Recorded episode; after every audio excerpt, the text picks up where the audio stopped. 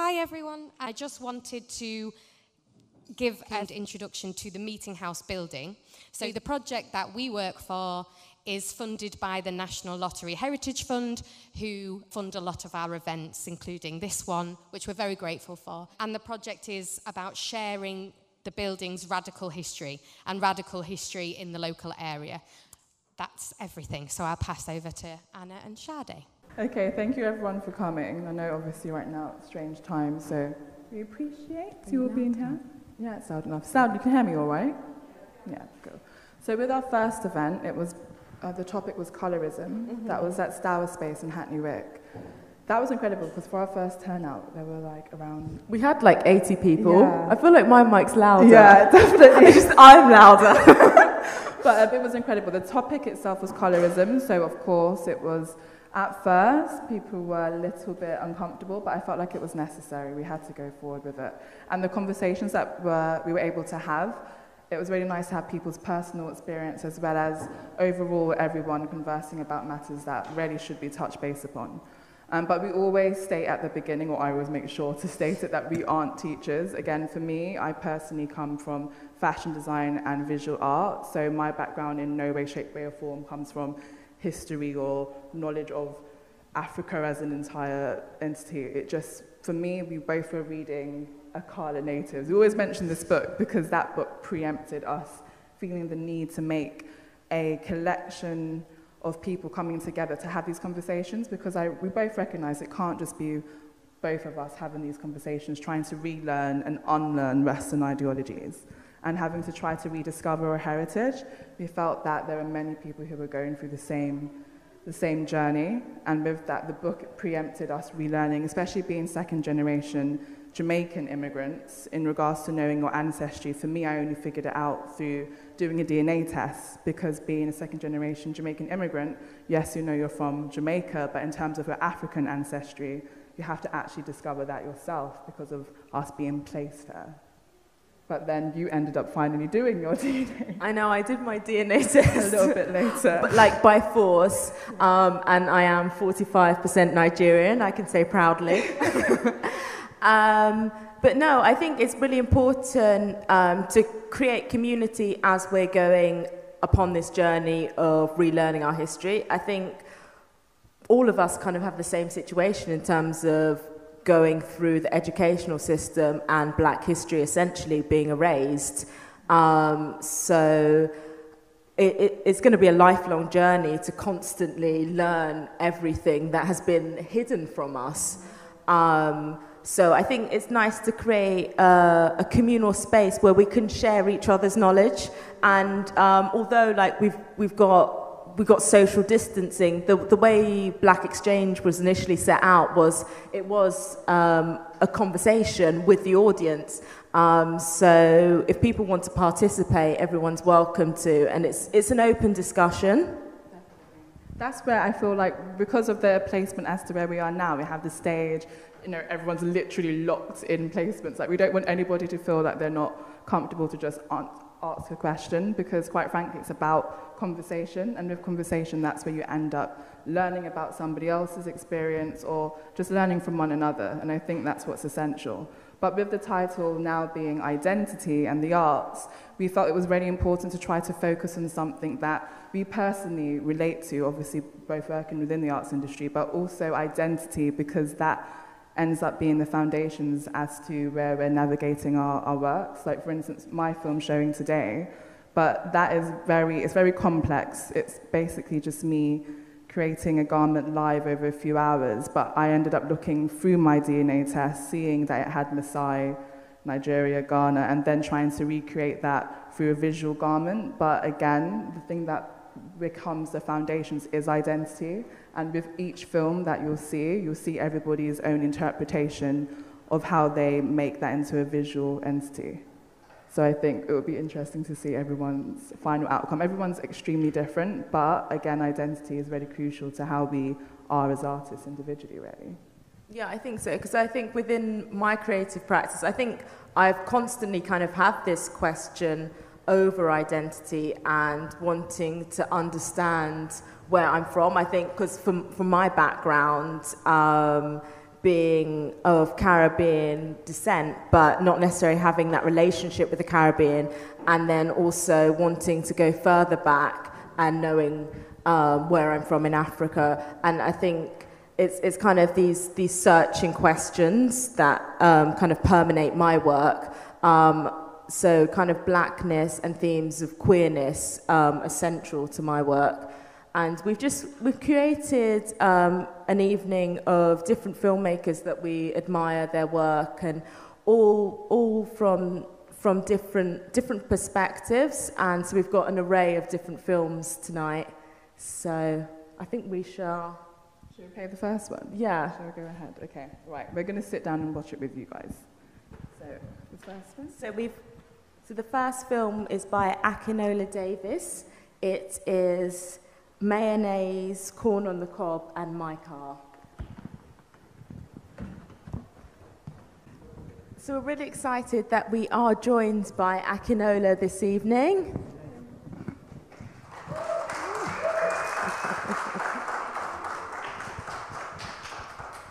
It's such a beautiful piece, and I know it's a part of a performance, so maybe you could talk a little bit about the influences and collaboration in this piece. Sure. So yeah, it's like a collaboration between myself and a group of artists called Kyle, whose pictures were right at the end, Brother May, Cobsey, and Mika Levi. And I'm kind of like the honorary fourth member, so when this happens, we play the video and we just play live music in the space, and we encourage like the audience to come and participate and join in like the line dance. We try and teach everyone, and then we kind of just, we sort of command the space, and we write over floors and walls and stuff like that. It's kind of meant to be like a really chaotic ritual, basically.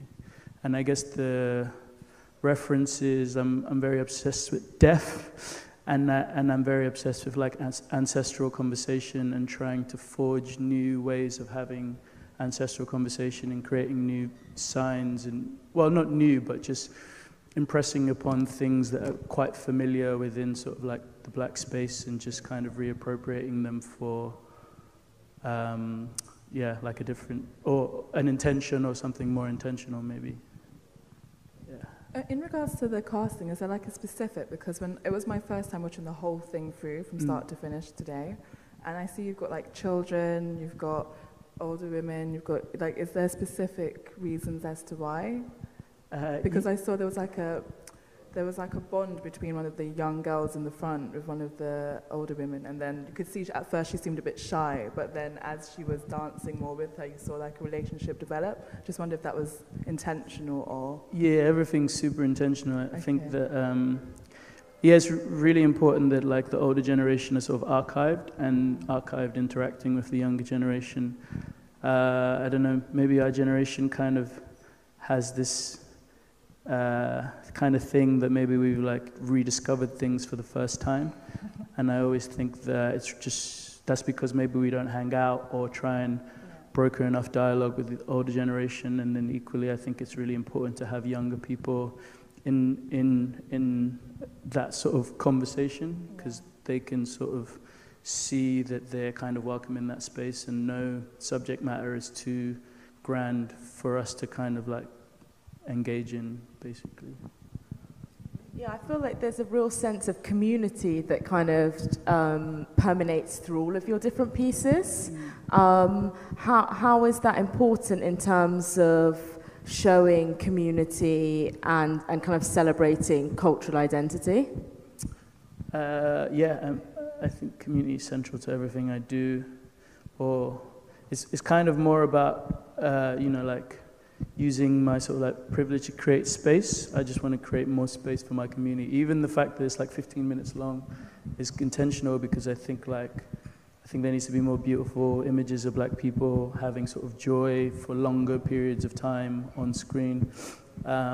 Whether or not it makes people feel uncomfortable, whether or not it's sexy or whatever, like for me it's just if I have an opportunity to do that, that's what I'm going to do.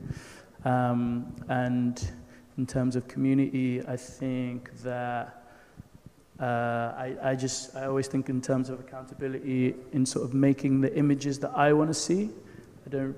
It's going to sound really selfish, but I don't really care if, it's going to sound very flippant, but in a way I don't really kind of care if people like my work because I like my work. And I think that I make it for people with that kind of sensitivity of sharing in any of the things I've said or seeing in any of the things I sort of see in that sort of work. And I kind of try to be very unapologetic about that. Yeah, no, I think that's really, that really resonated with me, the having like time on screen for as much time, because like currently with my projects, it's like trying to make a 5-minute film that should really be a 25-minute film. Yeah. But it's like sometimes they don't actually give us enough space to show, because I think with like Black stories, we can't just be limited to like, here's your token 5 minutes.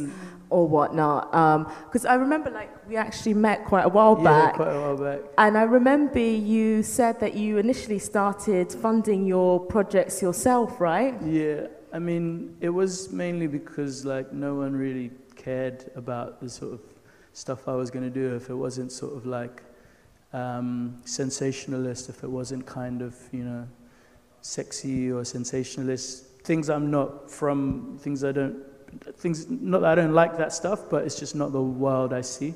It's just not my day-to-day. It hasn't been my upbringing.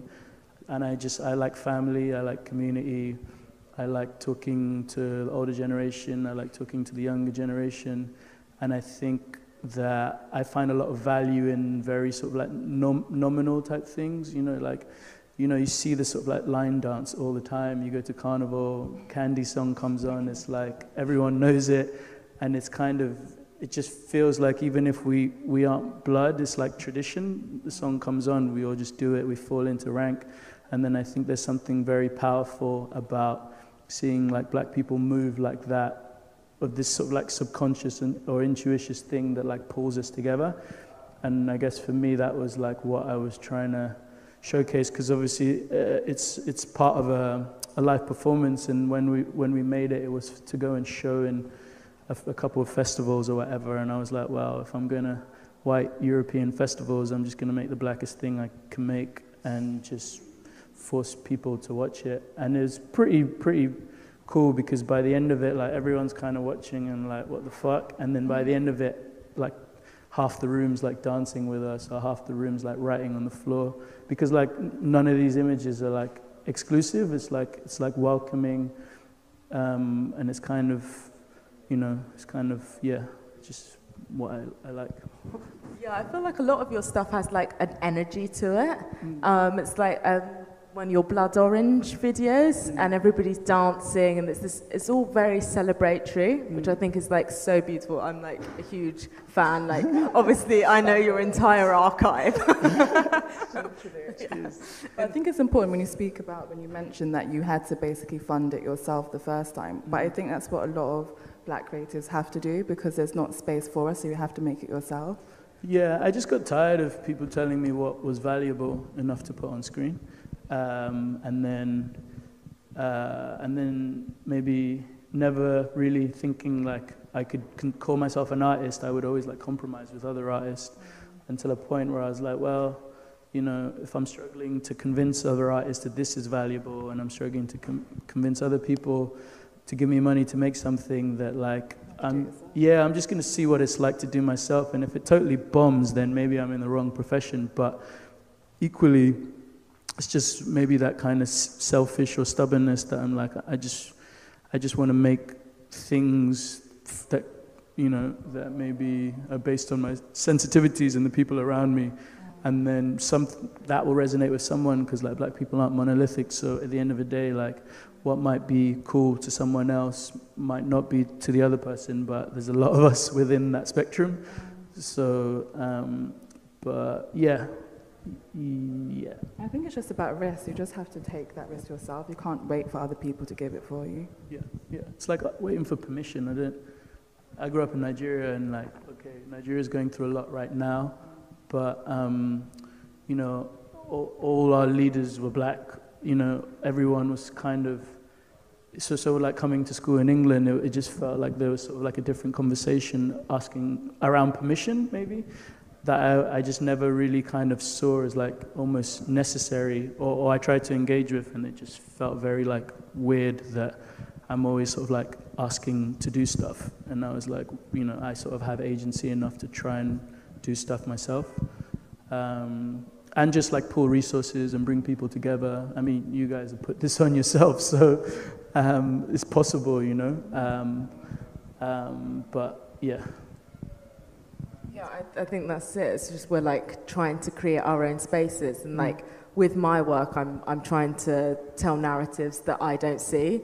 So I think it's like, it's so important, and there's stories that people don't know about. It's like, I really loved the piece that you did for the BBC, and everybody's in all the period costume, and it's like, even that, just to see black people in period costume. Obviously there were, but it's that they've been erased from history, and it's like that you have to rediscover them. So like to actually have that visual analogy, I think is really incredible.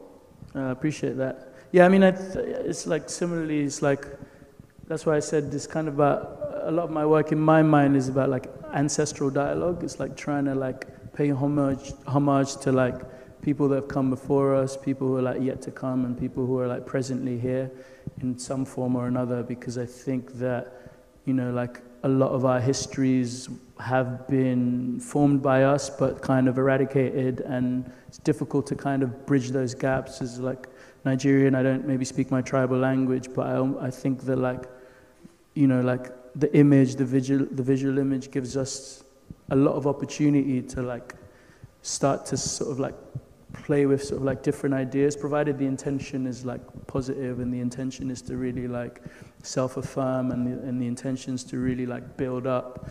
I always sort of like, yeah, try and be submissive to that, I think. What do you feel like was your purpose for choosing ritual? Because ritual is very prominent throughout the entire film itself.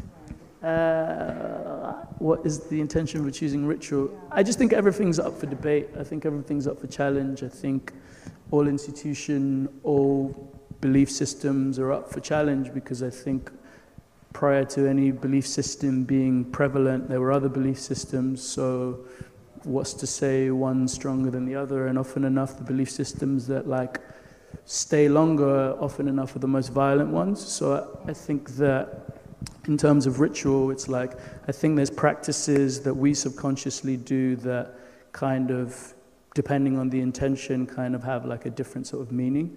So for me, like this film or any of my films is like, I'm trying to like give a different intention to a particular ritual of like what you're seeing. It might not be, the execution might not be like fully there, but it's still like my practice that I'm trying to develop, basically. But yeah. We were having this conversation earlier, because I was thinking a lot about like magical realism, and I feel like it's kind of interesting. I think you've got a beautiful way of your narratives are non-linear, but there's still an element of narrative in there. Is this quite a deliberate? Yeah, I would say it's. I think everything's deliberate. I always like approach any project like it might be the last project I ever make. So I try and put like my heart and soul into it.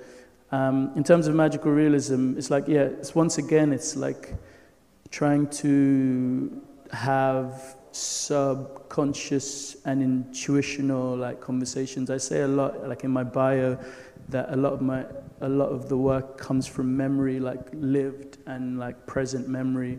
So I'm just kind of, you know, writing dreams down in some situations, or just like, kind of things might just come relatively spontaneous, or it might be like something I've read somewhere that like, you know, like paints a sort of image in my mind. And then I think, yeah, I think this, in terms of magical realism, I think that a lot of storytelling, predominantly at least like Yoruba storytelling, is like oral. So, and also within those stories, there's never like really boundaries between like dreams or memories or like relationships with like sort of like the animal kingdom. Like there's always just like, you know, there's a lot of like fables and parables and like beautiful stories where like we all sort of live in harmony and interact together. So I don't try and the more I get into storytelling, I'm not trying to like separate those worlds. I'm kind of trying to bring them together. How do you feel being in Nigeria has influenced your work in comparison? I mean, I don't know, because I've only ever been Nigerian, yeah, but... like being in London and seeing the... Oh, yeah, so, okay, maybe on a simpler level, it's like I grew up in Nigeria, then came to school here, and then I'm kind of in that middle area where I'm not necessarily, like, English through and through, like, whatever that means, and I'm not... Where are you really from? Yeah, and in Nigeria, I'm not, like, Nigerian through and through, because I live over here, so there's, like, you're kind of...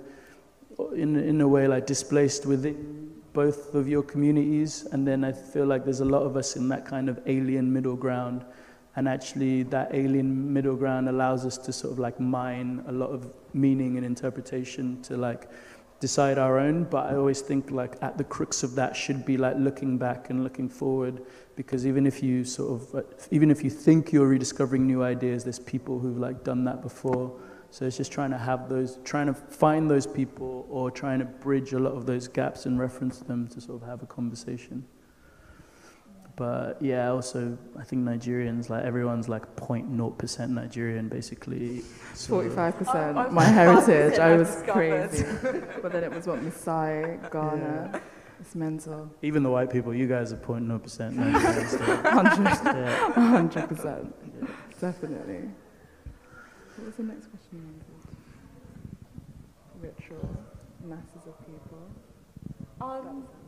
Are you working on, can you tell us about anything you're doing next? I saw your new film, Lizards, which was amazing. So you're moving more into like narrative-based stuff now. Yeah, thank you, first of all. I think I think it's like the thing about storytelling. I think like being Nigerian, I think there's a lot of us that are like just storytellers. It's kind of like embedded in our DNA. And I think most people are writers even if they don't believe it, because like writing is one of the things that comes first. And even if you believe you tell stories more visually, like, you know, you learn to write first anyway, whether you're dyslexic or not, like it's just how you sort of like learn to express yourself as a starting point. But yeah, more so I'm moving more into like narrative stuff. I've been really lucky that people have seen my stuff and it's kind of resonated, and now I'm able to try and do stuff like this in a more like sort of like not structured way, but in a different medium, because I think that there's just, I was just watching that at the back and I was like, I don't even know what I'm gonna say up there, because there's just so much I was trying to put into that, like, you know, just so many things, so many conversations with hair and makeup, and just even like Joy Mayesi's like illustrations on the ground. Oh, it was her stuff. Yeah. I recognized that. Yeah, and then like mixing like different formats, and I was like, Jesus, like there's just so much stuff in there. But I think with like filmmaking, in terms of a narrative form, it's kind of more accessible. And I think that there's one thing, even though that film is probably like quite niche, I think something I've always been quite obsessed with is like speaking to like a broad range of people, and I think sort of like narrative does that. And yeah, I have a film that's currently part of London Film Festival. It's free to watch on the BFI player for a couple more days, and then I'm working on a sci-fi anthology, a black sci-fi anthology with like a whole bunch of other like brilliant sort of like black filmmakers with Film Four. Oh wow, that sounds amazing. Yeah, it's going to be fun. Oh, exciting. When can we expect that? I have no idea.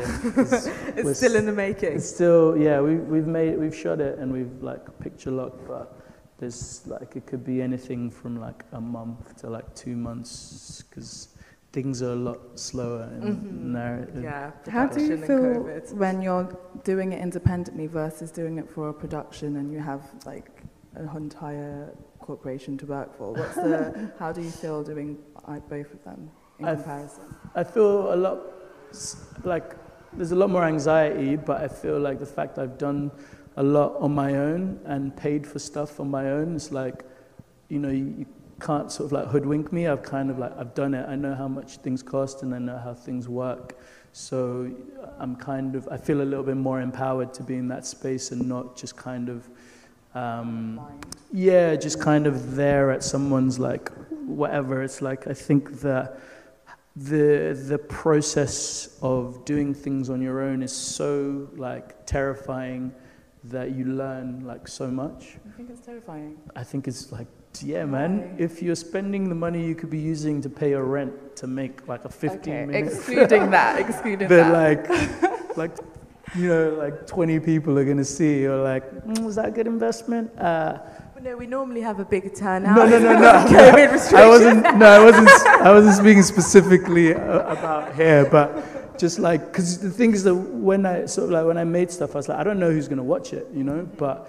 That's why that thing, that's why maybe, you know, and I don't mean to sound flippant, but I kind of realized after a while, I was like, well, you know, whether or not people watch it, that's what you wanted to do. Like, that's what you wanted to make. It's not necessarily about the fact that, like, thousands of people might watch it. I mean, that would be great, but it's like I'm so, I just noticed in myself that I'm so, like, dedicated to doing this. Like, whether anyone saw it, I'm happy to spend, like, all my money on it. So, like, actually doing it with other people's money, it's terrifying in a different way because like now, before you're kind of like, oh, I'm just going to do this for myself. And when someone gives you money, you're like, oh my God, is this actually any good? You know, because when you're doing it for yourself, you're the only gauge as to whether you think it's good, even though you're the only one that might really care. But when you're doing it with like, you know, like public funded money or whatever, you're like, you have a bit of a responsibility to like, you know, and I'm one of those like annoying people that like I can't separate my politics from the way I try and live my life. So I'm like, oh, I need to be like super accountable in every decision I make, which is like really hard to do. But at least having made something, I can like push those conversations a little easier. Well, not easier, but I'm more comfortable having those conversations. I think it's hard, but important to be able to kind of set those examples in terms of like the way you want to work, just because the industry doesn't necessarily adhere to those rules. Like if this is morally important to you, this is how you'd like to conduct yourself. So I think that can sometimes be quite hard to navigate, especially when it is like when you have clients and you have people to appease, essentially. Yeah, 100%. Yeah, I think they're like,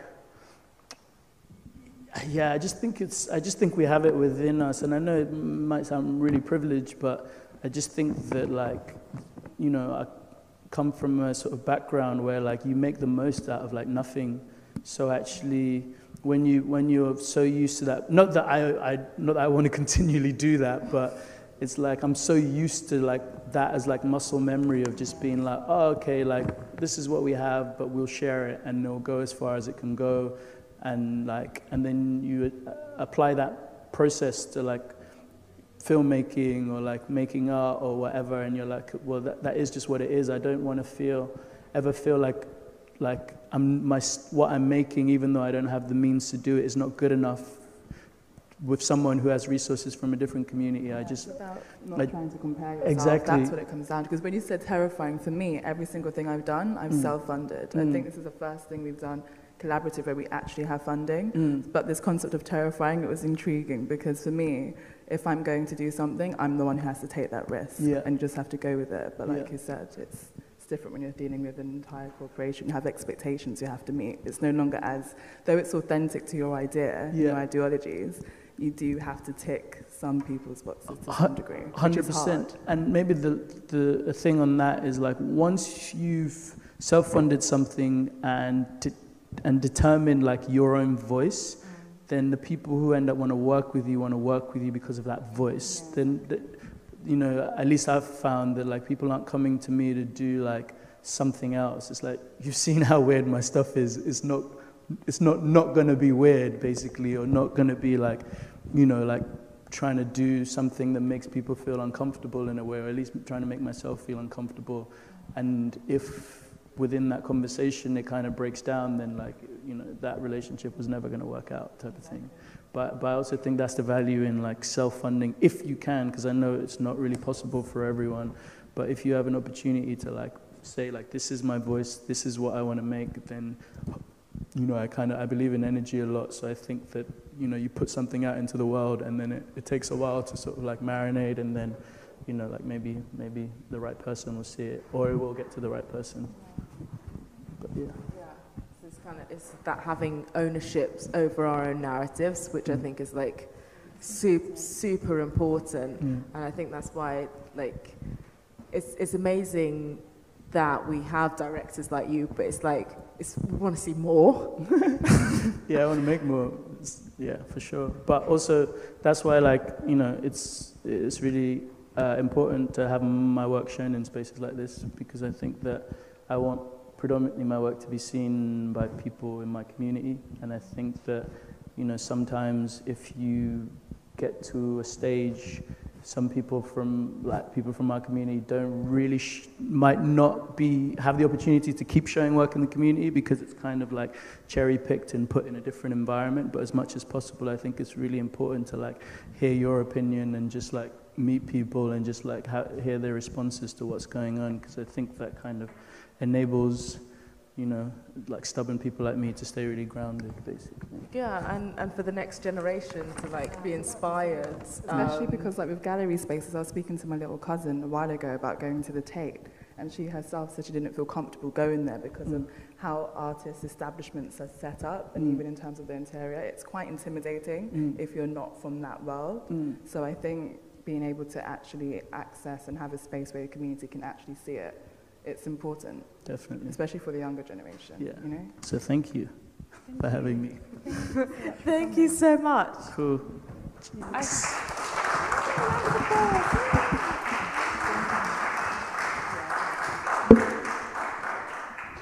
So our next film on the lineup tonight is In Praise of Still Boys. And then we have two other films playing straight on. And then straight following that, we've got Arachnid by Papa Kwesi, and then we have... Your film? My film, yeah, almost forgot that one, The Muse by myself. Yeah, perfect. So we're joined by Kyle, who goes by... You go by your director name. Indeed, so it's my director name, so it's Papa Kwesi is my day name, my middle name. And I like to use it when making my films. It's, yeah, it's just something that I felt was right. So yeah, there you go. So I did Arachnid, yeah. Indeed. So do you want to talk a little bit about your influences and ideas behind, because obviously there's lots of mythology within it. Yeah, so, I'm Ghanaian by heritage. And when I was a kid, I lived out there. I went there when I was 10, and we lived there for 3 years. And so, yeah, so you get to sort of learn and know about sort of some of the folklore and so on. I mean, it's something that Anansi is quite a well-known internationally folklore character from West Africa anyway. But it's something that I was thinking to myself, how did this come about before coming here? And I was like, well, what was the driving force behind this particular story? And when I was in Ghana, living in Ghana, there was this TV show called By the Fireside, and it was basically a lady sort of telling these sort of folk stories around a campfire, and it was like a show on TV.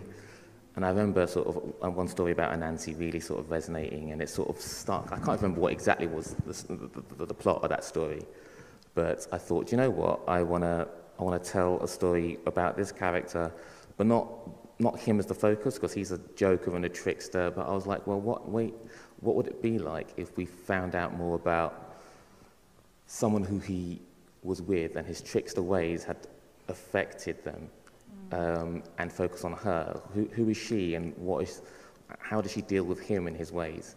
I was really intrigued by flipping it, and yeah, telling a story that was steeped in heritage and Ghanaian folklore, but at the same time, quite a universal story of a relationship that hasn't gone well. So yeah. In comparison to being there and being here, how would you have, in terms of castings, was it really important for you for it to be filmed there, or? Oh yeah, 100%. I wouldn't have wanted to film it anywhere else, but I also actually wrote it when I was there. So, So I went back to Ghana. Last year, Ghana had this thing called the Year of Return. Yeah, you missed it. Right? So I was fortunate enough to go. Okay. How was it?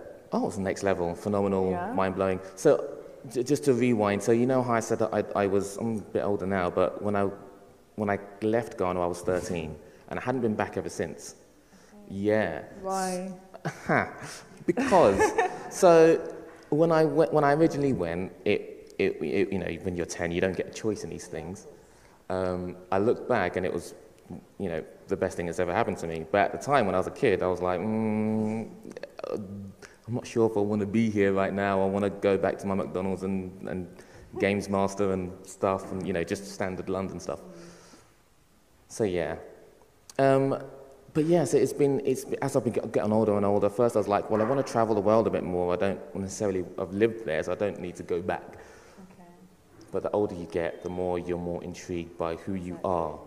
Knowing about your past. Knowing about your past. Right? And it's, the thing is, I almost felt like, well, I already know who I am. I already know where I'm from. I live it on a reg. You know, I don't need to go back to re-find it. But then something, as the older I've gotten and the more, the closer I've wanted to get to actually being truthful with my storytelling, the more it felt essential that I told those stories in Ghana, in West Africa, and about the diaspora, and what that life is in all its facets. Yeah. And so yeah, so that's kind of, so it was, I've wanted to go back for a few years, work and life get in the way. And then finally, last year was the year where I was like, look, do you know what? I've got a, it was another completely different script that I got written, tried to get funding for, was taking too long. A bit like what Akinola was saying, it was great hearing him because I was resonating with a lot of what he was saying about just doing it yourself, you know? And I thought, I just need to just go get this done. So went out there, recce'd the location for this other film. While I was out there, I just felt like, you know what, there's something else I want to tell here, and sat and wrote it, talked to my producer out there, we cast it, and we shot it literally within like a couple of nights and stuff. It was, yeah, it was an experience, but anyone who's, you guys both done it and stuff, and filmmaking can be intense, but we made it quite a fun experience. It was quite a fun experience, to be fair. So yeah, it was essential to make it out there. It wouldn't have been made anywhere else. And I think you made a good point about as you get older and with evolution, it's really important to know about where you're from, but then at the same time, as much as you're relearning that history, you are making history just by simply being present and trying to create your own legacy. Absolutely, you know? And I felt that it was, I feel like me going there and having this kind of built-in knowledge. When, you know, you're so impressionable as a kid, and so living there, going to school there, and again something that Akinola mentioned about when he came back, he came to England and going to school, it was fascinating to me coming back to school. So I was 10 when I left, 13 when I came back, and that's primary school to secondary school, and year 9, and you know, if anyone who knows kids about year 9, is the mad year, and I was like, what? How is this kid talking back to that teacher in this way? What?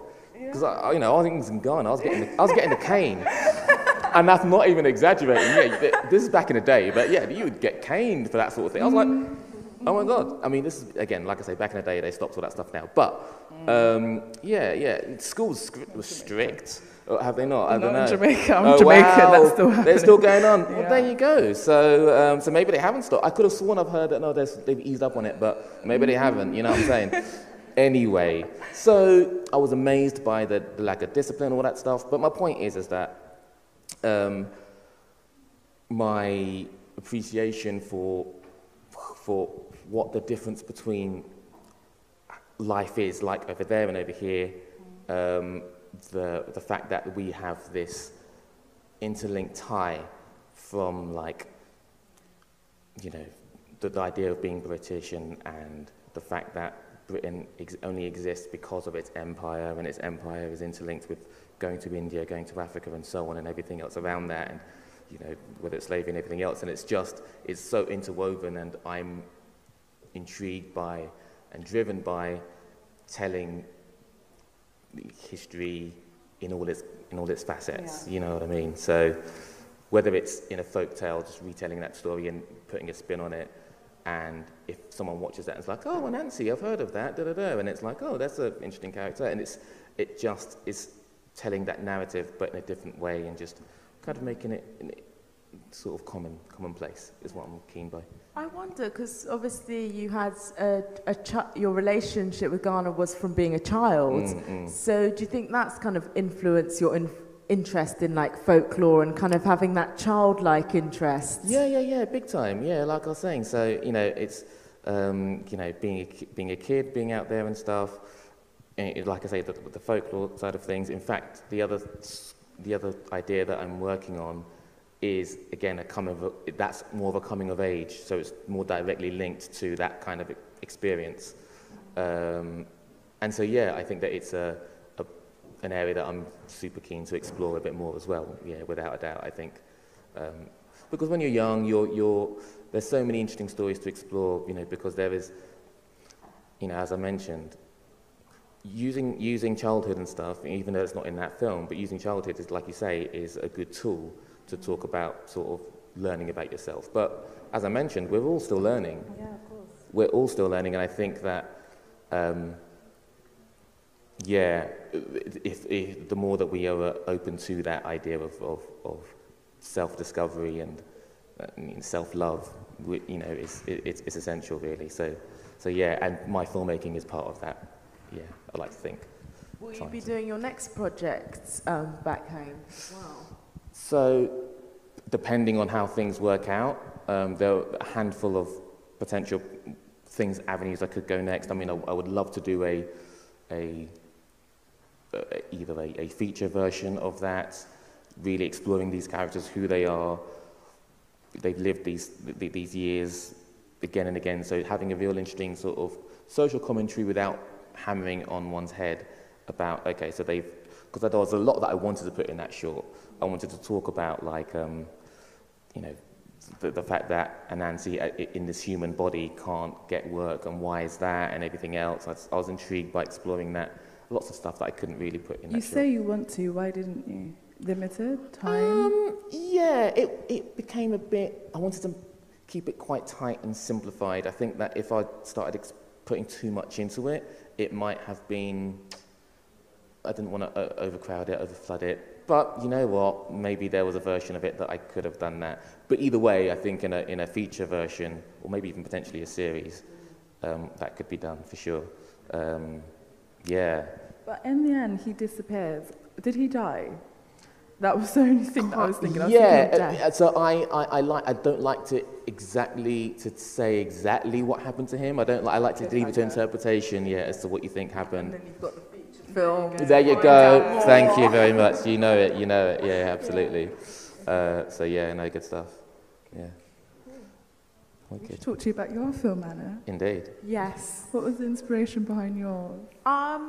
Well, I'm always, I think I'm making work of being frustrated and wanting to see the people that I would like to see centre stage. I think, like, as a black queer woman, like, you don't see that representation. I think, like, and especially because when you're talking about the intersectionality of identities, you either get a queer story and it's a white queer story, or you get black stories. And I think to actually explore the both, and like I read Audre Lorde and like absolutely obsessed with her.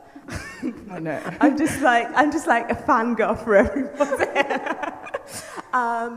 But no, because I think it's really important, and also to give voices. Like, I started out my creative practice within photography, and as much as I love photography, there's only so much that you can say with an image, and I think it's so important to be able to tell our narratives. And like what Akinola was saying about archiving, like, there may not be an archive that is easily accessible of black queer stories, but if I'm a black queer filmmaker, I'm going to try to collate those stories. It's about making work that you would like to see, and I know it's hard because you say the word representation, it's a word that gets thrown out so much, and it almost in a sense that it loses its value, but it is important to be seen. And I think when you are navigating with being black and being queer, and you're trying to imagine a future, but if you've never seen anybody who has had this future before, or it's like, I think like there's the couple, the model who got married, and I remember it was the first time this year that I'd seen a photograph of a black queer couple getting married in my life. Yeah, so I think it's just like, we can't just be hidden and sidelined, and if I have an opportunity to make something, I'll make it. But at the same time, like when we go back to talking about budgets and self-funding, like, you're limited. Yeah, like I made that for Channel 4 and I was given a 5-minute time slot, but I interviewed everybody for like half an hour to an hour. So I had so much stuff I would have liked to have put in it, and it's like when there's rarely an opportunity to tell these kind of stories, it feels kind of disheartening to only be able to take like sound bites of people's stories, but like for me, I'm just at the beginning of my filmmaking journey, so I'm hoping that with time I will be able to tell people's stories, like, you know. But I think, but it's crazy because at the same time, still so many people are still happy that they're seeing some form of representation at the same time. But it's like, you know, I'd like more, like, yeah, more money, less problems. Can I quickly ask? Do you feel like almost like a kind of responsibility that you almost have to tell that sort of story and stuff? Is it more like a no, because I want to see that, so I want to make it? I guess it's probably a bit of both, because I think like for me personally, I think if I had any skill set of any sort, I would want to try and use it in a positive way.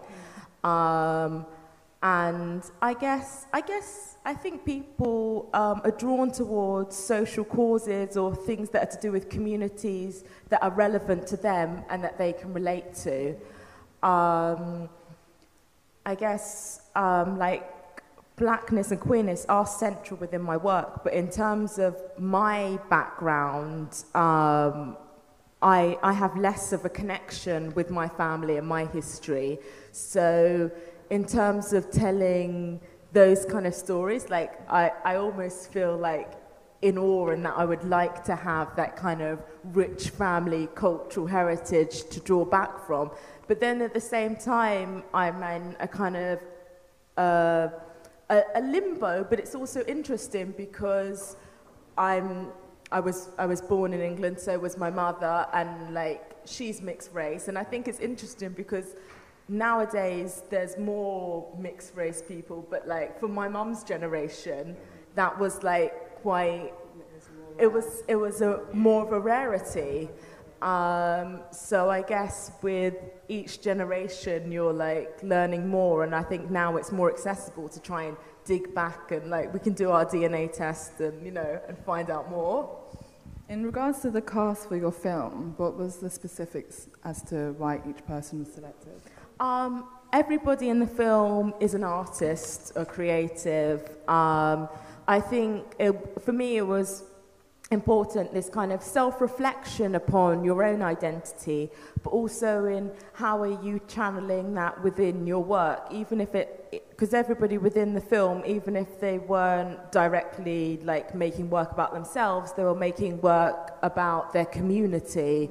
We've got Olivia, who's a poet, Laura, who's a director, Bernice, who's a photographer. So you've got lots of different creatives who are all making work that are exploring identity and is very celebratory. So I think it was nice to have this kind of self-reflective moment. I think I'm interested in telling stories about people that I can connect with and that I feel like everybody else should be able to connect with and see their stories. But as you said in regards to Channel 4 giving you the 5 minutes, I know you don't want to get too personal, but how do you feel that you can try to navigate your own space and make your own time frames rather than them controlling how you're limited? I think, well, it's tricky when it comes to things like funding and whatnot. So it is. I think I'm kind of I'm playing like devil's advocate. I'm like, if there's an opportunity that some money can be available and I can try and put it into a project that I feel is important, I will do that and I'll make the best out of it. Like, you'll give me your lemons and I'll try to make some lemonade. Yeah, and then hopefully that will lead to, you know, bigger budgets, bigger time slots, you know. But I think it's like, it's essentially about, if you're trying to create work, it's creating within your means. If that's the budget that's given to you, or if I don't have a budget for a film, I can be working on my photography, because that's something I can easily facilitate without big budgets or whatnot. So I think it's just about staying creative. And if it's like, I directed a film via Zoom over lockdown, like, you know, there's ways of doing things if you want to still make work. I was going to ask, is there, as you got sort of such a restricted time, but there's so much content, is there a director's cut? No, because we need time and budget for that. Fair enough. No, but I've still got all of the interviews, and I think it could be something that could be developed. It's like, similarly, I'm doing another Random Acts Black History Month, and I'm having a similar problem in terms of wanting to tell multiple stories and talking with people who have such rich life experiences and like stories that can't be reduced down in time. But yeah, short form for now, but hopefully we'll move into longer form going forward. I think this is an issue. Whenever it comes to Black History Month, all of a sudden the industry, in regards to film and the arts, all of a sudden wants to arts black artists of work, as if to say throughout the 12 months you didn't exist. What do you think we can try? What do you think we can do to try to change that? Oh yeah, we should bring. Where is it? We got Julian in the audience. Come on. Hello, Julian. We've got our last filmmaker. If you'd like to come up on stage and join us.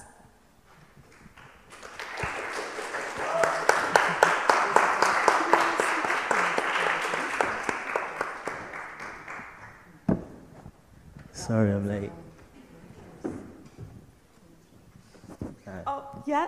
So we're here, we have Julian, the director of In Praise of Still Boys. So the question's directed to you, in regards to what we can do as artists during Black History Month. I didn't say that again, sorry. In regards to the industry seeming to have this idea that during Black History Month, then they can approach black artists. What's your opinion on that? Yeah. Where do you start? Yeah, people that didn't care, people that didn't answer your emails, want to fill in their quota. They reach out. It's a bit annoying because I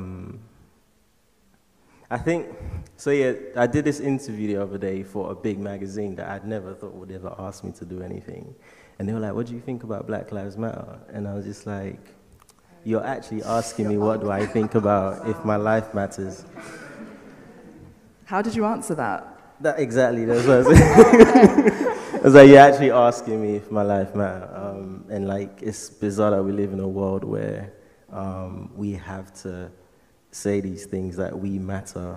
And I find that, find everything it's just stupid, isn't it? Like, the whole thing doesn't even make sense.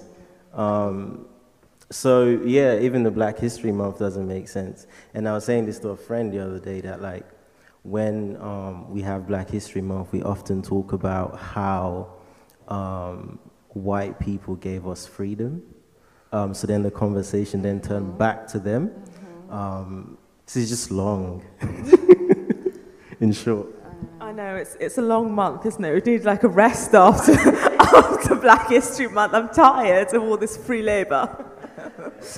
Do you want to talk a little bit about the influences behind In Praise of Still Boys, and also in terms of like the interplay between visuals and language with your poetry? Yeah, so the piece started from me writing a one-man show, and I was looking at how I can have a conversation about myself via Sierra Leone and England. So I put this one-man show together that was like mixed media and stuff. And yeah, so we had the opportunity to go to Sierra Leone to shoot like 3 stuff, and In Praise was one of them. It came about because of the opportunity to have a conversation about, you know, someone gives you something, go, oh, you got this budget, what do you want to do? And I was just like, well, the thing that's been in my heart at the moment is this sort of silencing of like, or this hushing of, I guess, the things that have come before us. And Sierra Leone is one of those small countries that play a big part in global history, in the idea of like, how do we create, how do we create a utopia for Black people to go back to? And that was like the conversation. So they named the capital city Freetown. So it's like, so lazy, it's like, let's figure out this space that we're going to send all these people back to, and we're just going to call that place Freetown, just like a holding name, and then just send them there to figure stuff out.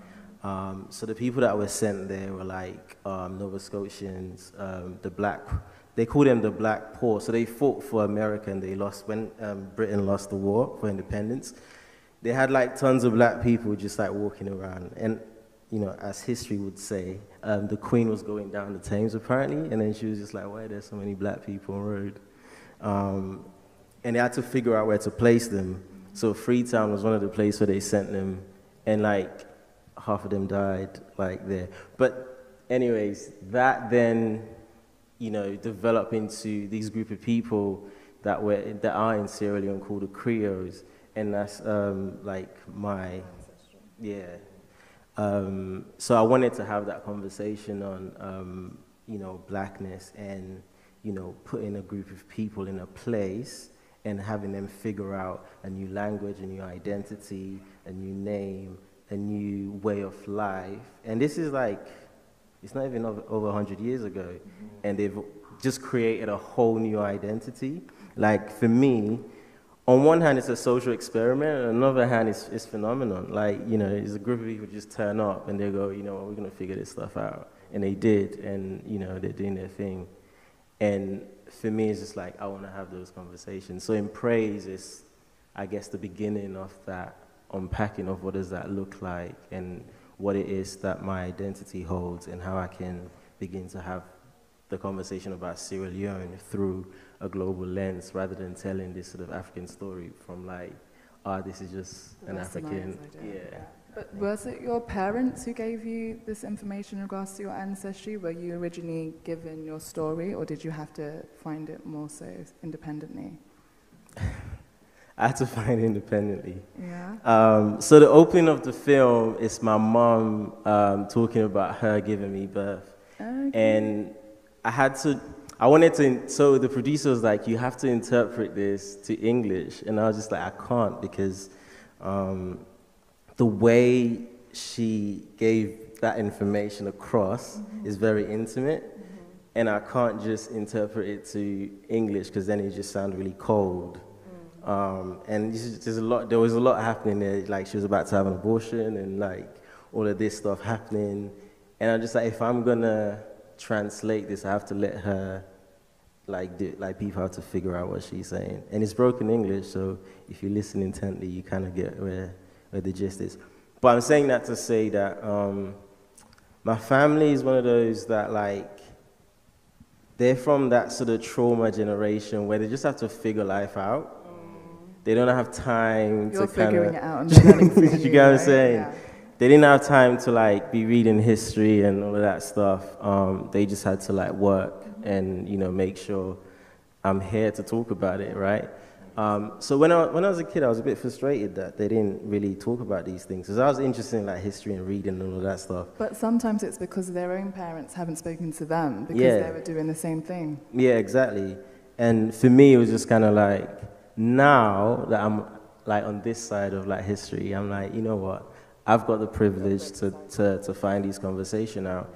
And it was not until an uncle I was having a conversation with, and he was just like, why don't you want to talk about Sierra Leone? Why don't you want to talk about yourself? And why are you so fixed about this part of your identity and that's not there? Why don't you talk about what's there?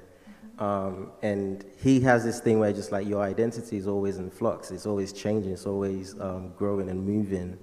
And the idea that you don't like your name because it's Julian Knox and it's so white tells you of a place. It tells you of a history that's gone. So embrace that and pass that on, rather than try to reject that and just exit.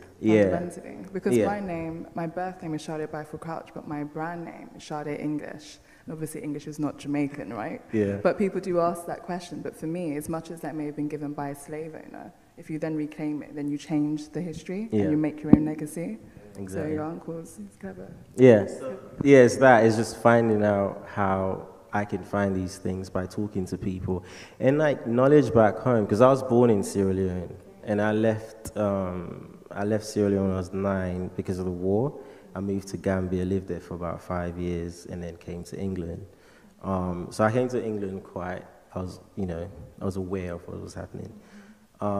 So I'm aware that the way we tell history back home is through word of mouth.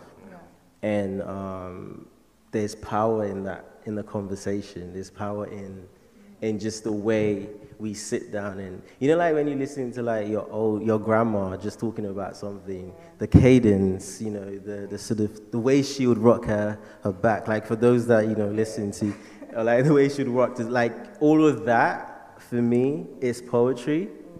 And I just feel like you need language in the form of, the way that we've told it. That's our sort of archiving, even though we do have to do it the Western way, just so they don't erase us as they have been. But I also want to hold true to that. It's no less valuable the way we speak and the way we have these conversations and the way we don't rehearse them, but we just flow. That's something else. I was watching Arthur Jafar's piece that he did about different churches. And then it's just amazing how these pastors would just turn up and just spit bars. They just flow, and I'm just like, this is phenomenal, and no one calls this art. And that's the same thing back home. But it is art, because art at the end of the day is expression. It's just westernized ideas, but it has to be put in boxes. You have, abstract expressionism, conceptual, exactly. It always is. Exactly. Hence why my work, I need language to kind of explain the vastness of it. And I find poetry condense what I'm trying to say. So I don't, the same issue with you, you interview tons of people, and it's just how do I pass this information So I just use poetry as a form of like condensing it, the urgency to get it out, but get as much, to pack as much in and then put it out, yeah. So what's next for you? What's your next plan for film? So this film is a trailer. It's actually, the installation is going to be at 180 The Strand, hopefully next spring. It was just this thing where, because I never knew I was going to be an artist, I only figured that stuff out like not so long ago. I need to put a version of my work in public space so that my younger self could access it and see the possibilities. And also, I didn't want to shoot these boys and then just lock it away and not having them see it. Hence why I thought, let me put a trailer. So yeah, what's next is the exhibition, it'd be spring, hopefully COVID and all of that stuff. And then there's another exhibition that, it's our group exhibition at a gallery, Sackville Street in Mayfair, that I'm working with other artists, yeah. What I was going to ask, what made you realise that art, being an artist was the way forward? What was it that, so you said it was quite recent, what was that, what happened there? People called me that. Interesting. I didn't... How should I say? It was difficult to validate myself as an artist. Mm. It always is. It's always like, you know, you're like, okay, so am I? And there's the self-doubt and everything else, and it's like, well, no, it's there. You know, so you have to wait for somebody else to give you that validation. Yeah. And like, it's that concept of the terminology established artist. What does it mean to be established? At what point? What have you done that you can call yourself? Exactly. Not until like, someone put money in my account and go, oh, we're going to pay you for your idea. And I was like, raw, man's an artist now. Man, it's all about owning it. It's all about owning it. Yeah, it was just kind of like, you're paying me this amount of money. I've never seen this cash in my account before. All right, cool, I'm an artist now. Let's do it. That's beautiful. Yeah. Nah, wonderful. Do you feel like it's important for you to screen the film in Sierra Leone, or have you done that already? Oh, because so I shot that in March, and then we came back and it was locked down. Mm. And it wasn't meant to come out. I just thought, I just want to put it out. I just want to put something out. But yeah, definitely need to go back. And then if I make any money, I need to give these kids like something. So yeah, 100%, I have to screen it there. One of my like life goals is to get Sierra Leone to like the Biennale in Venice. So hopefully. Wow. Get some more Sierra Leonean artists out there to do more stuff, yeah. I know you've got, obviously, the Black Boys Look Blue in the Moonlight reference kind of throughout, and like I think it's really beautiful to see images of just like when the boys are like lying on the beach and it's just relaxed and it's like, it almost feels carefree, and it's, and I feel like a lot of black image makers and are kind of creating lots of like joyful and images like of rest, because we're so not used to seeing them. Like, how is that important? Like when I went back, there was a few things happening, right? Like one of the things that happened was that everything I was looking at was beautiful. And I just wanted to shoot everything, like literally. So that was like one of the things, and we were shooting a film, so I didn't have like, the DOP was like, bruv. The budget. Yeah, true. But then the other thing was, it's this thing that Chimamanda said, and it resonated so much with me. It's only when I came to England that I realized I was black, and that I have to carry this idea of like struggle, or prove my blackness first in my conversation before I start saying anything. So going back was just kind of like, I am going to shoot you guys as you were. Like I had bare ideas of what I'm going to tell them to do. And I just say, you know what, let's just see you guys for what you are. And let, like, I'll just do the observation of like watching with the lens that I have. And I had to do that because it wasn't a thing where I had to observe them from outside. I was participating with them, just observing how the light changed on the skin. You know, like there was a scene where I told him to lie down just on the floor, just down from the beach, and it was just the brown dirt. It wasn't even sand, because I was lying with them. I was like, can we lie down like this? And just the closeness to the skin with that was just phenomenal. That was during the day. And then in the evening, when we were shooting and the light was going down and you literally looking at their skin, our skin, just reflecting like the sun or nature. And I was just like, I need to capture that. And yeah, Moonlight has always been, like, it's one of those films that you watch and like a lot of things happening emotionally. It's like, minimum dialogue in that film, but my goodness, like the emotions that you get from just watching that. So it's always been there. So the idea of like black skin look blue on the moonlight rings true when I was there. I was like, this is so true, let's capture that. And then there's this thing that Richard Pryor said, I think he went to Kenya and he was just like, I went to Africa, I'm paraphrasing by the way, and he's like, I went to Africa, it was black, it was blue black. It was the kind of black that makes you go black. I was like, oh, that's fire. And it's exactly that. You know, going back home was that blue-black conversation, and I wanted to have that. And I think Moonlight obviously had the budget to capture that, what they could. And for me, it was just kind of, let's just hold the camera to light and see what happens to our skin. That's a beautiful film. I look forward to that one each time, for sure. So what films do we have coming up next? It's just you, darling. Yeah. And the other Sade, there's two Sades. Yeah, two Sades. And then we'll play her conversing about her film straight after, because unfortunately she's in America. Yeah. So she's not present to talk about her film. Yeah, the only director who's not present. We've been blessed to have so many of you guys join us tonight. Thanks for having me. It was brilliant. Okay, so we'll play those two. So we'll just play those. Hey everybody, greetings from Los Angeles, Sade Clack and Joseph here. Thank you so much for watching Home. I wish that I was there with you to see it in person. I miss London terribly. I even have my Oyster card.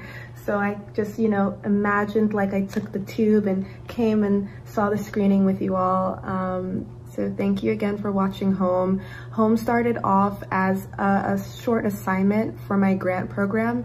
They asked us to respond creatively to the question, what is home? And I, you know, after a lot of thought, I didn't know how to respond to that question, but I was compelled to, you know, kind of talk with my elders, the matriarchs in my family. They've been really holding me down through this time, and I've been taking time to learn from them and kind of rediscovered our family's tradition of farming and realized I wanted to feel connected in that way and try it out. So farming has changed my life. Having a garden has changed my life and really kept me sane during this quarantine, watching, you know, kind of this beautiful process of how things grow and kind of reconnecting with that. And I think me as a Black person growing up in an urban environment, I kind of forgot that, you know, these spaces we belong in, these green spaces we belong in, and, you know, especially being from the Caribbean, we are really connected to the earth. So I hope that Home brought you some joy. I hope it brought you some warmth. I hope it encourages you to go and call your mom or your aunties or any of your elders and take time to sit with them and listen to their stories and learn from them and learn your family's history and continue being a good ancestor for the future generations today. So thank you again for having me. Love you all. Wish I was there. Thank you for showing your support. Bye. Don't forget to wear your mask.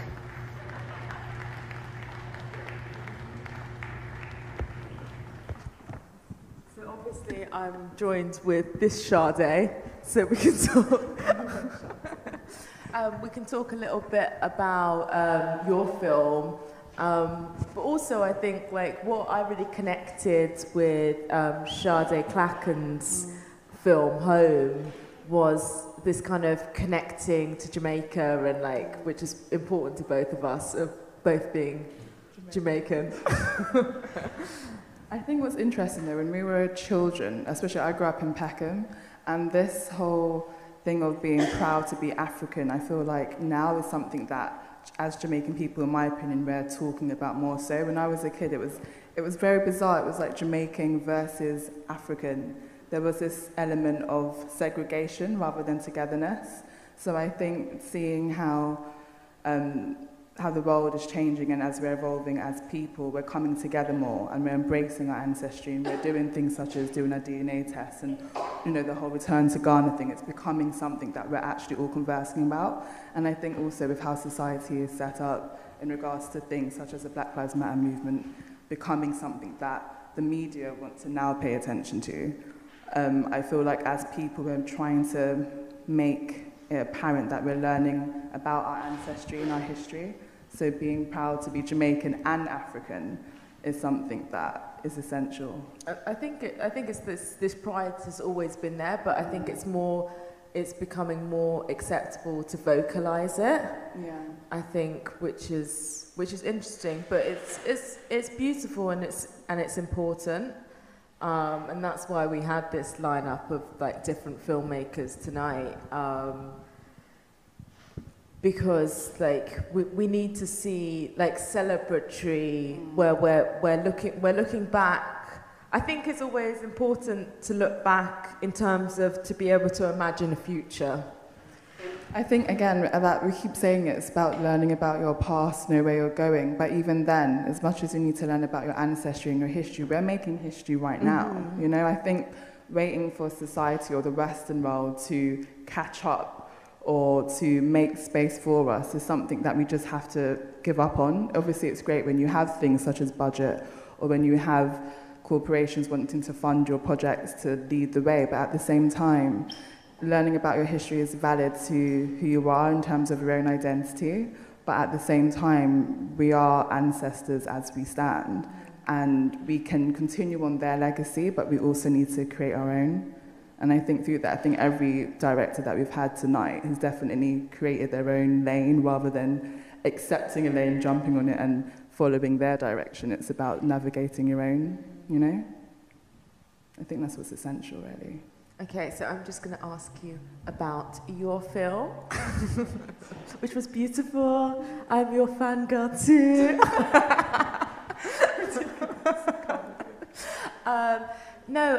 I think what was really beautiful is like the element of performance in creating a garment, because you don't pattern cut, you make your garments like on the mannequin. Yeah.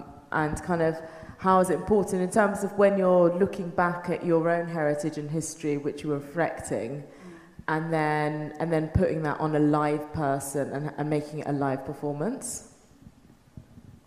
I think for me, whenever I did draping on a mannequin, especially when I was in fashion school, you're always taught there's a certain way into doing things, and I felt very... they were trying to control me as a designer and as an artist. So from then going into draping, that's the original couture way.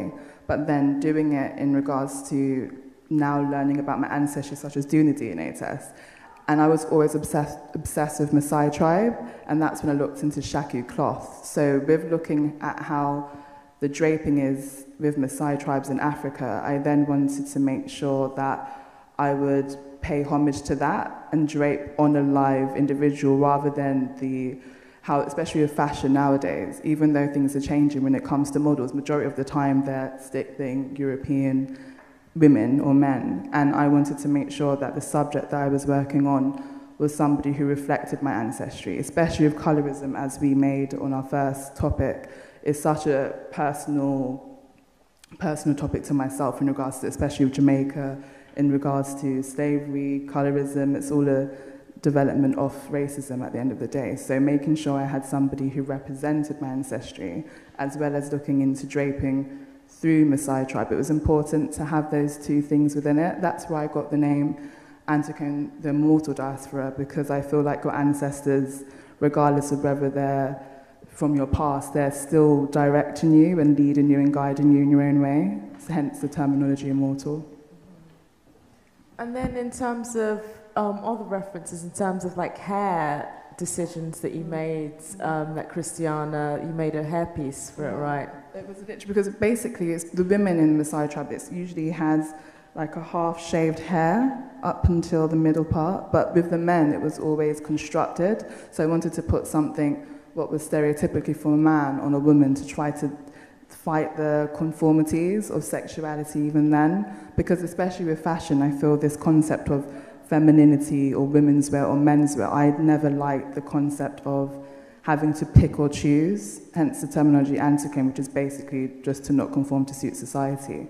And creating that merge and looking into history, but then it's filmed in Mandrake, which is a Tottenham Court Road hotel in Mayfair. So bringing that African heritage into a space that is, in all honesty, predominantly white upper-class people, but having a black model, a mixed-race woman, bringing their own ancestry and heritage into it.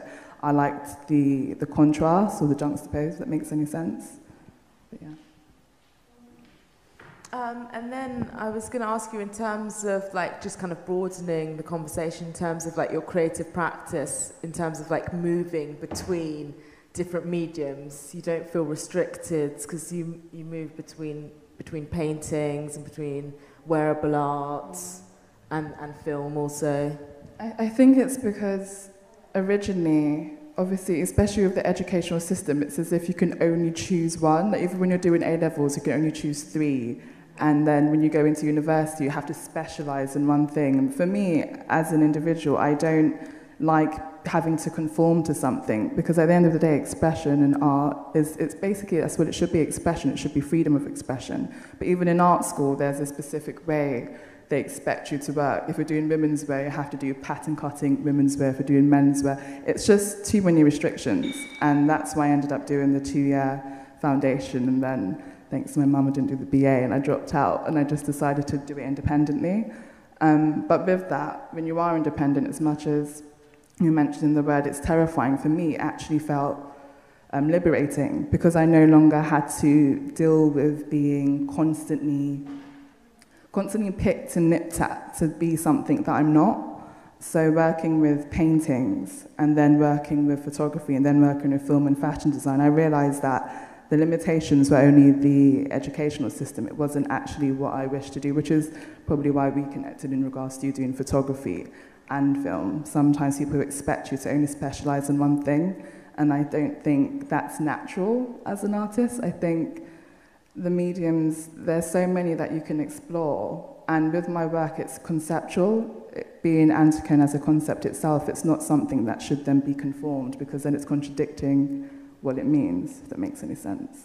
Mm-hmm. And then in terms of like, we've been talking about like navigating spaces, and I know that you're creating Anticon Gallery now. How do you feel in terms of moving within different spaces and also within different industries within the arts? Because I think each kind of industry has its own different nuances and challenges, shall we say. Challenges. I think,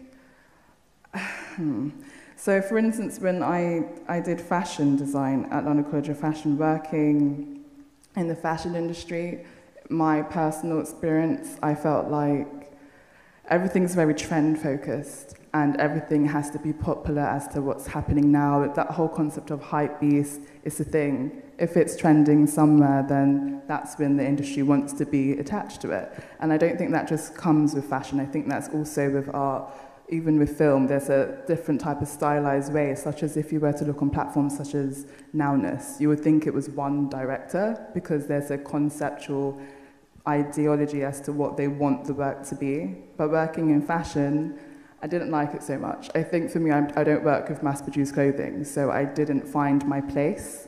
Now, because my work is more avant-garde, it's even more difficult to navigate, because when it comes to fashion designers, the ones that the industry knows of are usually predominantly white men. There's no female black designer that I know of, but yet when I was a kid and you're going to church, all of my Jamaican aunties and uncles were the ones who were making their clothes to go to church. But as if to say, within the fashion industry, it's only one type of person who can be seen as, you know, leading the way.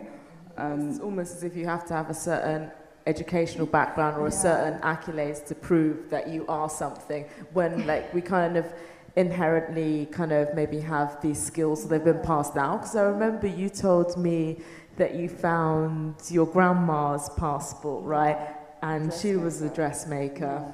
And that's the thing. And then my mother, as much as she was a teacher and a head of, she wanted to do dressmaking, but this whole concept of coming from a Jamaican background, and even with African ancestry, you know, if you want to get a job, you should get a degree, you should do a proper job. Artist, dressmaker, from my experience and from all of my Jamaican and African friends' experience, doing that as a profession is something that isn't, you know, people aren't jumping for joy when you say you want to be an artist. They're jumping for joy if you want to be a doctor, a lawyer, a teacher. So recognizing that I'm quite fortunate enough to be able to independently fund my work and explore those areas. It's only because of my nan making that sacrifice, then my mum making that sacrifice, because I only found out, what, like 2 years ago, that my mum wanted to do dressmaking too. But because of the generational like demands of you to aspire to be something that is seen as socially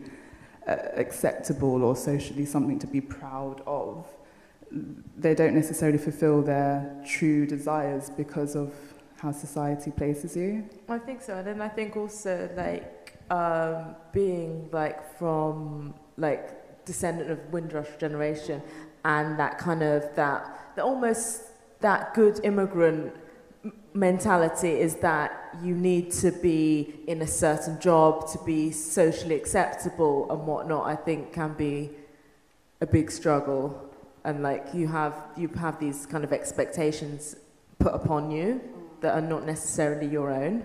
I think this is the thing. It's that whole concept of generational trauma. It's, don't get me wrong, like you want to make your parents proud, but I feel like you can't continue on that domino effect of achieving something to only make your parents proud. Of course, you're proud within your achievements, but there's still something that you haven't potentially fulfilled. And for me, I felt like I needed to break that, because I just feel like, for me personally, life is about living. And this whole concept of us having to capture things such as Black joy and all these positive visual references, I feel like Black joy is simply living. This concept of us even having to say Black Lives Matter is actually a joke, to be honest. So I think if you're living your true life and you're living your true desires, then that alone is Black joy. Do you know what I mean? Yeah. I think on that beautiful note, maybe we should open it up to the audience and see if we've got any questions. Yeah. Does anyone have any? Don't be shy. Yeah. This happened last time at the very end. Everyone was asking me questions outside. Yeah. Does anyone have any? No?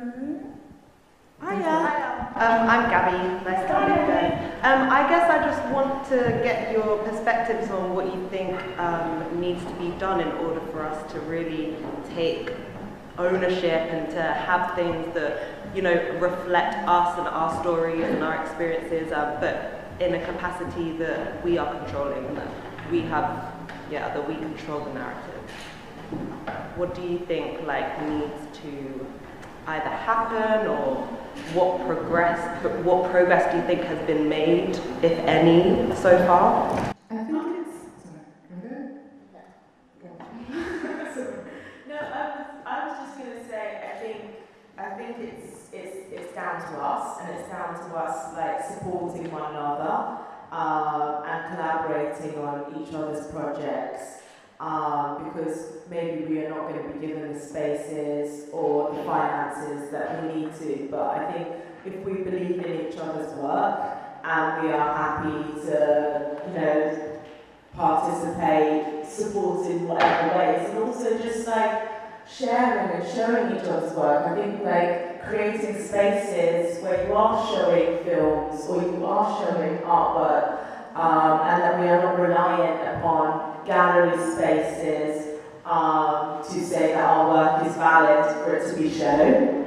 And I think it's about not trying to only do things independently. I think we have this idea that we have an idea, we just want to run with it, but having a collection of people, a collective and community working together, it's more likely that, unfortunately, the industry will actually then wake up, because if they're seeing a group of people doing something, then they see it as business, and then they'll actually then attach onto it so that they can be a part of it, or in their eyes, I think they're the people initiating it. But I think working as a community is essential, because with every community, or even, I don't hate the terminology immigrants, but with immigrant families who come over, if you look at, for instance, within Indian communities, when they work as a collective, then things end up, you know, developing as one. But I think within my personal opinion, within the Black community, I feel like the sense of community is very essential, like, for instance, within churches. But I think as a whole, we need to work more together as one so that we can navigate ourselves, you know? Well, I think also it's because of that, in terms of identity, we are connecting purely on the fact of being Black rather than of language, on culture. Like, there are so many people from different backgrounds, with even just within the UK. So, in terms of making work, it's about supporting one another and giving everybody space to tell their stories, because I think our lived experiences are so varied, and one Black director cannot tell everybody's stories. We need a multitude. And also I think it's when you're in positions is to think about who's coming after you and making spaces for other people. Like, if you have a project, who can you get on board? You know? Yeah, definitely. Yeah. Any other questions? I love the work. What's next in terms of on the filmmaking side of things for you? Love the work. What's the next in the way of filmmaking for you? For me, I'll be honest, I don't ever focus on one thing and then try to develop that after. For me, I've got so many different projects I'm working on. That film is something that is taking a backseat. This entire film, I've created my first one in 2013, and it was originally called Anticon Under Construction, where I made it then for 5 hours on a different subject. So this is the third series, but this one came from me learning about my ancestry, doing my DNA test, and then choosing the subject to be different, etc., etc. But for me now, I had an exhibition called Anticon, the African Diaspora, and the Malta Diaspora, sorry. And that was in memory of my mother, who passed in February. So for me, now I understand my ancestry and I remember her legacy. It's important for me to now create other spaces, because as much as I love paintings, I recognize within the arts industry, after my experience with, I won't mention the gallery, but basically I recognize that when people understand the concepts or the story behind your work, they can potentially jump on you as an individual, and it's very easy for you to get lost and not read contracts properly or allow curators. For me, I create my own work. I don't allow another curator to create it for me. And in terms of learning about clienteling and selling your own art and recognizing that galleries take 30% or all of these small things, yeah, I know. So me having that experience, I've now decided that I recognize that visual and wearable art are two important things for me, so I intend to actually have my own gallery. It won't necessarily be a permanent space, but I have a pop-up that was meant to be happening in November, but our auntie Corona wants to come and, you know, shake things up. So it will be on my mum's memorial next year, February 24th. So I intend to do a pop-up exhibition there, but it won't be my own work. It will be some paintings from previous exhibits, as well as other artists who fit the Anticon concept, because as much as I made that concept for my work, I recognize that there's so many other artists who are not conforming to suit society. So rather than curating my own, again, as we spoke, rather than trying to do things independently, I can now platform other people. And I recognize, with the legacy that I've got of my mother and having that fortunate backing to be able to have my own space, I don't want to just make a gallery for myself. I actually want to make a gallery that platforms other artists, whether they're black, Asian, mixed, whatever color they are. For me, it's not about it having to be my own people, but it's about people who actually fit that concept and making that space rather than waiting for a gallery to make the space for me. So that's the next plan. Thank you.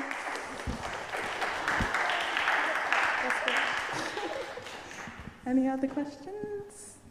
Don't be shy, come on. All right. When you're navigating the art world, do you feel like people look at you as a black artist or an artist first and foremost who just happens to be black? Are you made to feel that you're black? Well, personally, from my experience, I recognize that colorism is real, and unfortunately, because of that, I recognize that if an artist sees me regardless, not an artist, sorry, within the arts industry, people see me, they can see I'm black. I am black, but I'm also Native American and Italian. But I don't, personally, being raised by a Jamaican woman, my mum always told me, yes, you are mixed, but you are black first. And I feel that regardless of colorism, I've always identified as a black woman. I don't identify as being all of these other things because I was raised with a Jamaican family and I only met my dad when I was 16.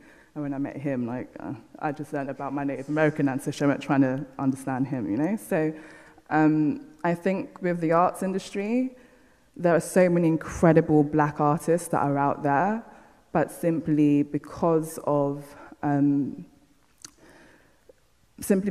people's narrow-mindedness, racism, ignorance, they may not go with the artist, but because I may look a certain way, I rarely do now see it more than ever, that colorism, that you're ticking a box by looking a certain way. And rather than trying to fight that and be angry, I'm not trying to be angry anymore, it's more about taking it, rolling with it, but then making sure that when I create my own exhibition, I will include people who look like my mum, who look like my aunt, rather than trying to tick the box, run with it, and do it solo. I'm making sure that I then bring everyone with me, if that makes any sense. So in short, they see me as black, but they also see me as more socially acceptable. And I'm not blind to that because my mother was stopped in shops because they wanted to watch her being a black woman with dreadlocks, but me being lighter skinned, they assumed that I wasn't even related to her. So I saw how being a darker shade can cause a lot of negative reactions. But rather than being angry with it, I'm just trying to claim it and just making sure to bring my people with me, if that makes any sense. I think when you're talking about are you seen as black before being an artist, I think often people confuse telling stories with black people as just being black stories rather than being human stories, because lots of the times, just because we are telling stories about one specific community, if you are telling stories about love or about connection, these are human emotions and human stories that everybody should be able to connect with, essentially. My entire childhood, I've grown up watching romantic comedies and all of the love stories are all white cast, but I could still connect with those characters and still enjoyed movies. So I feel like everybody should be able to connect regardless. It's just that society essentially is a way of scapegoating people and putting people into boxes, because I think society very much likes to categorize people and also to put limits on people as well by categorizing them. Definitely. But I think that's what it comes down to, rather than allowing these industries to put you in that box, you just have to break through it and make your own lane, not box, in that sense. Yeah. Any other questions? No. Okay. Everyone's so shy. I'm like, if you, how dare you all come and ask us loads of questions when we're trying to leave. Yeah? What's the next Black Exchange? What's the next one? Well, I'm like, Sade loves to do everything spontaneous, and I'm always like trying to plan stuff because I get super anxious if stuff is not like planned out. But no, we've got on the 31st we've got our final for Black History Month event. So we'll be continuing the conversation on the arts with some performances and talks.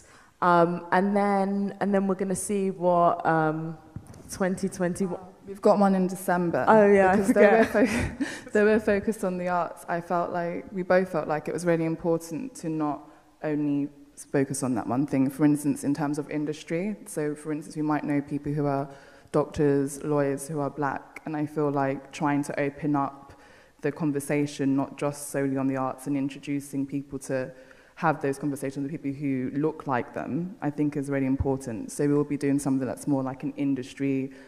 I don't want to use that word, Black excellence. I know you love that word, but young, gifted, and Black.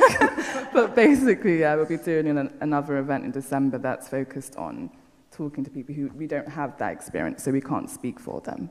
And then I think come the new year, we'll see what the plans are, because I have my gallery happening February, so we need to wait a bit till after then. I need to focus on that for now. But December, for sure. There'll be another thing. Is there another question over there? No. Trying to force questions there. Okay, well, oh, sorry, go on. Oops, God, sorry. Hey, thank you so much for sharing your work and for creating the space. So I really resonate with what you were mentioning before about, like, the good immigrant narrative and like the pressures that it provides to young Black generations in regards to professions and pursuits they take, in particular in regards to like the pandemic and recently like that whole Fatima poster thing with like you should train to be cyber because going into tech roles are more like fruitful and stuff like that. And like my question is more in regards to like with those social pressures as well as like political and economic, how do you ensure that you can pursue what you want to do and survive? If that makes sense. Yeah. Yeah. What do you mean? Survive mentally or like? That's how you interpret it.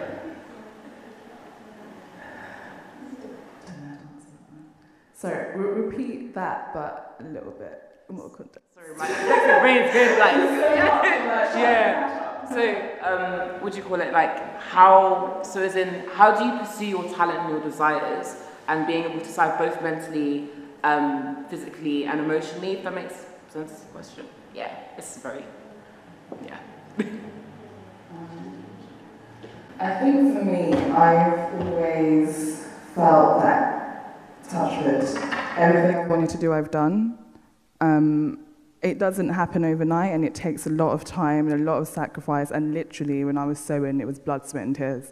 But I feel like what it comes down to is self-discipline as well as self-belief. I think the way society's set up, especially in my personal experience, there's always lots of walls that you feel like you might be having to fight through, and it's a constant battle of trying to like state that your point matters or your vision is valid. But for me, I had to leave that behind and just recognize that, like for me, if I could convince my mum or my Jamaican nan that my plan was going to be successful, and it was, society didn't matter anymore. So I think it's more about having the self-confidence and really trying hard to not allow society to impact you mentally. And don't get me wrong, that's not easy, but small things like my mother removed the television from my house when I was in year 1, so I don't have a TV and I haven't watched TV since. Just small things such as media and even your surroundings. I try my best, and as Anna knows, I watch majority of these films fully from start to finish today. I really try my best to kind of not negatively be in a bubble, but really try to be present with your work and your concepts and your ideas. And if you're looking at work, just be very transparent so that you're not unconsciously influenced by somebody else's idea rather than your own. And I think because of me having that bubble and feeling like I can safely and authentically navigate my way through society. I think that's really important, because then I'm able to stay humble and stay solid, so that whatever I then create as my output, I know is authentically me. I think it's about making that safety net and having like a community of people around you who are also all true to themselves, because I think, especially me navigating, working within like fashion and London College of Fashion, which is a hella different thing, and then the arts industry and creating, I recognize that you can easily get really lost. There's a lot of things within it that is actually quite dark.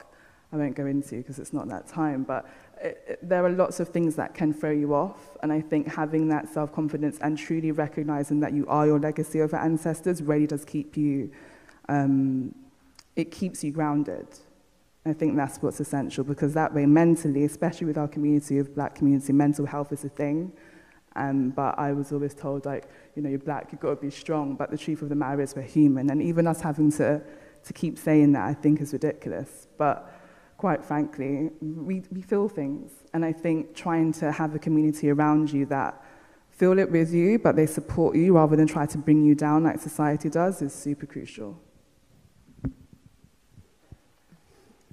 Yeah, no, I was just processing all of yours. No, I think for me, like rest is really important, and like having time to research and to read and to engage with information, and allowing me the time to process it, because like I feel like I'm constantly trying to learn stuff and engage with new material, and it's like sometimes you've read something and it takes a while for it to click, and then you realize like where like that it has inspired or triggered something that you would like to create from it. So like I like to read like a lot of like black theory and like bell hooks or Audre Lorde. I think for me, actually, probably language is quite important in my work, in terms of engaging with theories where we're questioning our identity, and then how am I translating that visually? And in terms of, yeah, how I stay sane mentally and whatnot, you know, we just do the best that we can, and just keep moving, innit? Like, it's like, it's I think it's a journey for a lot of people, but it's not something like your mental health that can just be overlooked, and that's why I think as well, like, rest is important. Like, we are in society and the media, we've got an onslaught of information and traumatic images, and then we're trying to process our own internal issues as well as try to create through that. So like finding time to rest is important, so you can actually be able to do the work, essentially. I think it's sad that a pandemic had to happen for people to rest though. I think that's what's quite the saddest thing. I think as negative and as awful as the pandemic has been, like this year has been crazy. Yeah, it's been mad. So I think the fact that a pandemic had to literally stop the world, even if you think about how deep that is, like we're constantly doing a 9-to-5 job every day to pay our bills.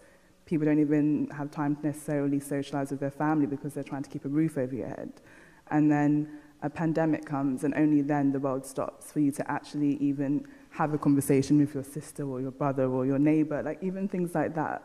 I think what you said about rest is super crucial, because especially with society and social media, if you get hooked into it, you see people are making posts every other day, so you think that everyone's constantly making work, and then you have this idea that you have to try to keep up, and it's just not normal as human beings to be doing, to be working constantly. We're not robots, we're human beings. And I think this is something that we need to recognize. It shouldn't have to be a 1 lockdown, 2, 3, 4, for us to have the time to really reflect on what's important.